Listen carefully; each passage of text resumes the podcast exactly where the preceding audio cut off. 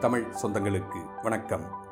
Sathyan audio books வழங்கும் அமரர் கல்கியின் கல்வனின் காதலி. வாசிப்பவர் சத்யன் ரங்கநாதன். பகுதி இரண்டு அத்தியாயம் ஐம்பத்தி மூன்று கல்யாணியின் கல்யாணம். நிர்மலமான வானத்தில் பூர்ணசந்திரன் பவனி வந்து கொண்டிருந்தது. கீழே அலைகளின்றி அமைதியாயிருந்த நீலக்கடலை கிழித்துக்கொண்டு நீராவி கப்பல் அதிவேகமாய்ச் சென்றது. அந்த கப்பலின் மேல்தளத்தில் ஓர் ஓரமாய் கம்பியின் மீது சாய்ந்து கொண்டு முத்தையனும் கல்யாணியும் நின்றார்கள். முத்தையன் கல்யாணியின் முகத்தை கண் கொட்டாமல் பார்த்து கொண்டிருந்தான். மதிவதனம் என்று சொல்கிறார்களே அது எவ்வளவு அறிவீனம்? இரண்டும் வட்ட வடிவமாய் இருக்கின்றன என்பதைத் தவிர சந்திரனுக்கும் இந்த முகத்துக்கும் வேறு என்ன பொருத்தம் இருக்கிறது அந்த சந்திர வட்டத்தில் கருவிழிகள் இரண்டு உண்டா? அவை நம்மை கொன்று விடுவது போல் பார்ப்பதுண்டா? ஒரு கண நேரத்து புன்னகையினால் பித்தம் தலைக்கிறச் செய்யும் சக்திதான் சந்திரனிடம் இருக்கிறதா? என்று அவன் எண்ணமிட்டு கொண்டிருந்தான். திடீரென்று அவனுடைய மனத்தில் மிகவும் விசித்திரமான ஓர் எண்ணம் உண்டாயிற்று. கல்யாணியின் கண்களிலிருந்து இப்போது கண்ணீர் பெருகினால் எப்படி இருக்கும்? நிலவின் ஒளி அந்த கண்ணீர் துளிகளின் மீது படும்போது அவை முத்து உதிர்வது போல் உதிருமல்லவா என்று நினைத்தான். அப்படி நினைத்ததுதான் தாமதம்.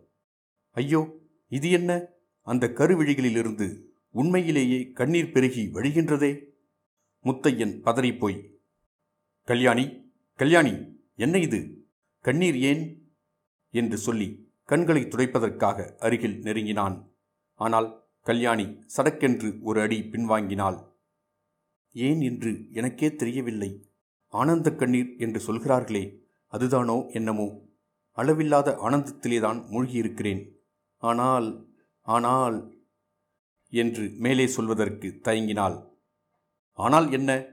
அவ்வளவு சொத்து சுதந்திரங்களையும் விட்டு இந்த திருடனை நம்பி வந்தோமே என்று தோன்றுகிறதா? அதெல்லாம் இல்லை என்று உனக்கே தெரியும். முத்தையா சொத்தும் சுதந்திரமும் இங்கே யாருக்கு வேணும்? நீ திருடன் என்றால் இந்த உலகத்தில் யோக்கியர்கள் யாருமே இல்லை. ஆனால் ஆனால் நான் கேள்விப்பட்ட ஒரு விஷயம்தான் என் மனத்தில் உறுத்தி கொண்டிருக்கிறது. உனக்கு இன்னொரு ஸ்திரீயிடம் நேசம் உண்டு என்று சொன்னார்கள்.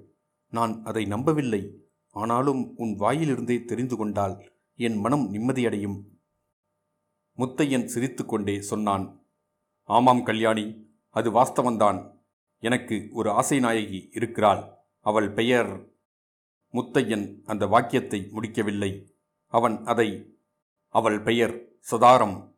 என்று சொல்லி முடிப்பதற்குள்ளே எதிரே நின்ற கல்யாணி மாயமாக மறைந்தாள் கீழே கொந்தளித்த கடலில் குபுக் என்ற ஒரு சிறு ஒலி கேட்டது. ஐயோ இது என்ன விபரீதம்? என்று முத்தையன் ஒரு கணம் திகைத்து நின்றான். அடுத்த கணத்தில் அவனும் கடலில் குதித்து மூழ்கினான். தண்ணீரில் மூழ்கிய முத்தையனுக்கு நினைவு மட்டும் தெளிவாக இருந்தது. கைகளை நாலாபுறமும் துலாவ விட்டு கல்யாணியை தேடினான். கடைசியில் அவனுக்கு மூச்சு முட்டிப்போகும் என்றிருந்த சமயத்தில் கல்யாணி கைகளில் தட்டுப்பட்டாள். உடனே அவளை தழுவிச் சேர்த்து கொண்டு முத்தையன் மேலே கிளம்பினான். மேலே வருகிறான் வருகிறான் வருகிறான். ஆனால் இன்னும் தண்ணீர் மட்டத்துக்கு வந்து சேர்ந்த பாடில்லை. மூச்சோ திணறுகிறது. கடைசியாக தன்னுடைய முழு பலத்தையும் பிரயோகித்து காலை உதைத்து மேலே எழும்பினான். அப்பா மேலே வந்தாயிற்று. ஒரு நெடிய மூச்சு விட்டு கண்களையும் திறந்தான். அச்சமயம் முத்தையனுக்கு உண்மையாகவே பிரஞ்சை வந்தது. அவனுடைய கண்கள் திறந்தன. என்ன ஆச்சரியம்! இது நிஜந்தானா? மறுபடியும் கண்களை மூடி திறந்தான். ஆம் கல்யாணிதான். இத்தனை நேரம் கனவில் பார்த்த கல்யாணியேதான்.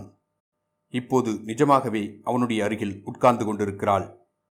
அவளுடைய மென்மையான சரீரம்தான் அவன் மேல் பட்டுக்கொண்டிருக்கிறது அவளுடைய கண்களிலிருந்துதான் கண்ணீர் பெருகிக் கொண்டிருக்கிறது. முத்தையன் அவளுடைய கண்ணீரை துடைப்பதற்காக தன் கையை தூக்க முயற்சி செய்தான். அவ்வாறு தூக்க முடியாமல் பெருமூச்சு விட்டான்.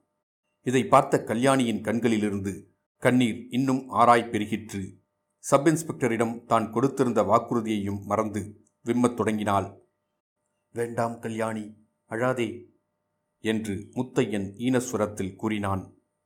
மீண்டும் அடுத்த ஜென்மத்தில் நாம் இம்மாதிரி தவறு செய்ய மாட்டோம். முதலிலேயே கல்யாணம் செய்து கொண்டு விடுவோம் என்று சொல்லி புன்னகை புரிந்தான். இதை கேட்ட கல்யாணிக்கு துக்கம் போய் ஆத்திரம் பொங்கிக் கொண்டு வந்தது. அவளுடைய கண்கள் ஒரு நொடியில் வறண்டு போயின. இந்த பாவி அடுத்த ஜென்மத்திலே வேறு வந்து உன்னை தொந்தரவு செய்ய வேண்டுமா? வேண்டவே வேண்டாம். அடுத்த ஜென்மத்திலாவது உனக்கு இஷ்டமானவளை கல்யாணம் செய்து கொண்டு சுகமாயிரு என்றாள். முத்தையன் சிரித்தான். தன்னுடைய உடல் நோவையெல்லாம் மறந்து குதூகலத்துடன் சிரித்தான். கல்யாணி கோபம் வரும்போது உன் முகம் இவ்வளவு அழகாயிருக்கும்படி பிரம்மதேவன் படைத்து விட்டான். அதனால்தான் போலிருக்கிறது. அந்த நாளிலிருந்து உனக்கு கோபமூட்டி பார்ப்பதிலேயே எனக்கு சந்தோஷம் என்றான். கல்யாணியின் முகத்தில் இப்போது எள்ளும் கொள்ளும் வெடித்தது.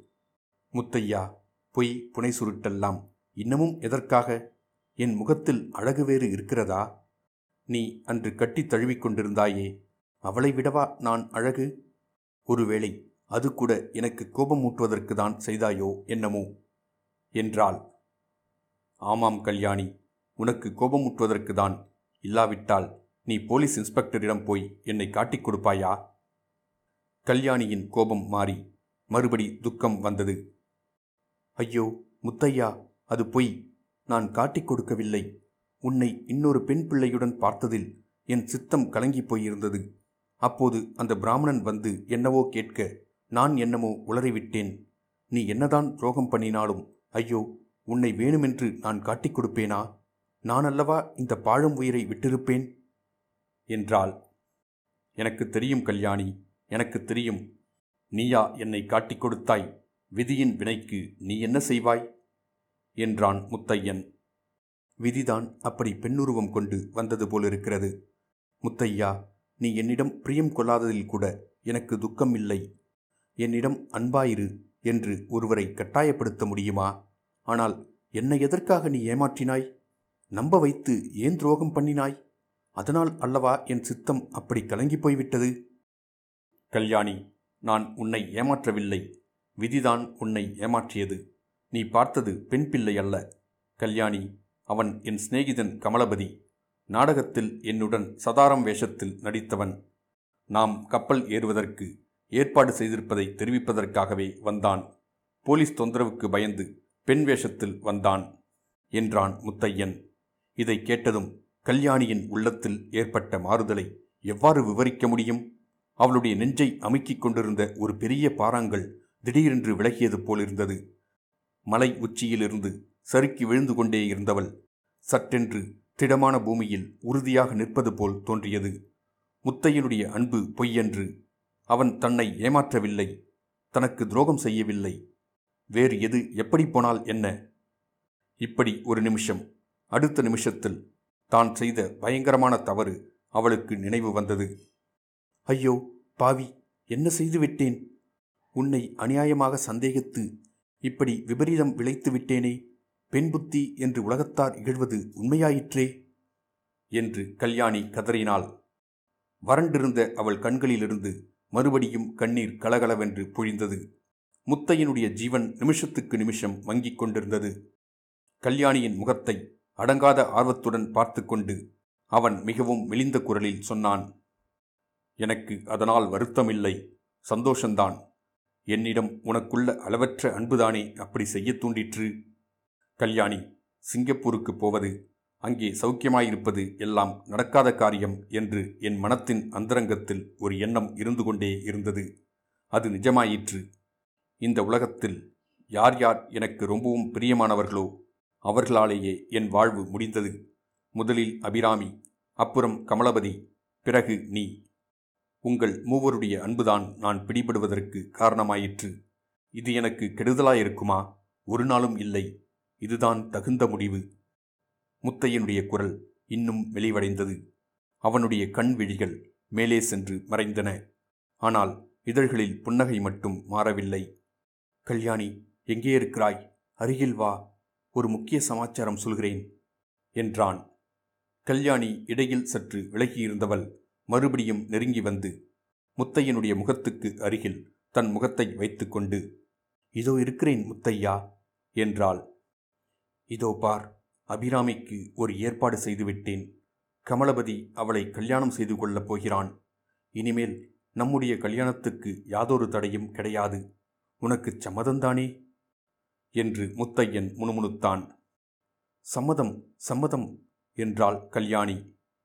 அப்படியானால் மேளத்தை பலமாக வாசிக்கச் சொல்லு.